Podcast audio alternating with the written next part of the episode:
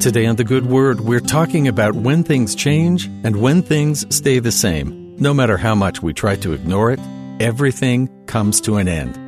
Our experiences and our relationships on earth are just temporary.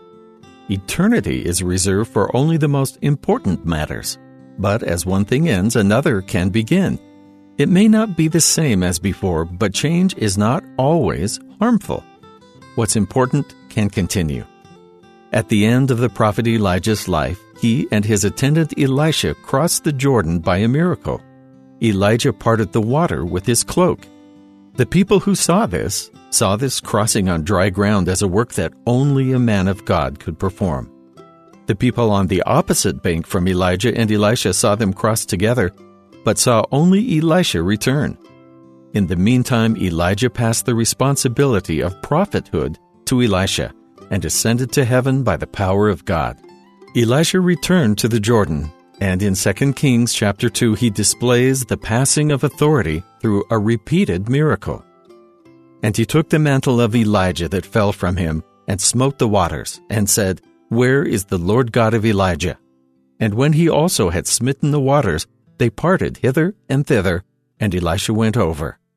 And when the sons of the prophets which were to view at Jericho saw him, they said, The spirit of Elijah doth rest on Elisha.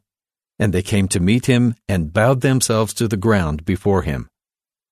Due to his great works, in the name and by the power of the Lord, Elijah was recognized as a mighty prophet by many. He was forceful and energetic in his faith and fulfilled his duties to the Lord with vigor. In contrast, his successor Elisha was more soft spoken from a gentler background than Elijah's history in the desert. But both were called by God to be the spiritual leaders of the children of Israel. Elisha's repetition of how Elijah crossed the Jordan and his assumption of the mantle was clear communication to the Israelites that the Lord had continued his authority on earth. Those who had studied the scriptures and God's works, known as the sons of the prophets, could recognize the signs that the Lord had used to call his new prophet. Though Elijah had gone, God's power had not. The people of God still needed a connection to heaven. Elisha's time as a prophet would be distinct and different from Elijah's, but their differing personalities didn't prevent the Lord's work from continuing. God often works in patterns and rhymes, drawing our attention to the past and calling our focus to the future. We're not asked to act like people did in the past, but we can learn a great deal from what God has us remember from age to age. Societies shift and kingdoms rise and fall, but the Lord's work continues.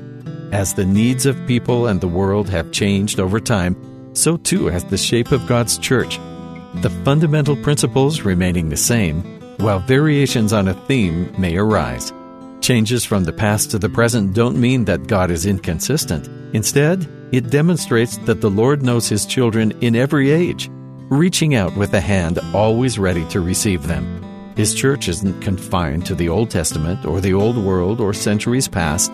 No matter how much humanity may drift around the globe, God will always be there with the same foundation that formed the beginning of the world. And that's the good word.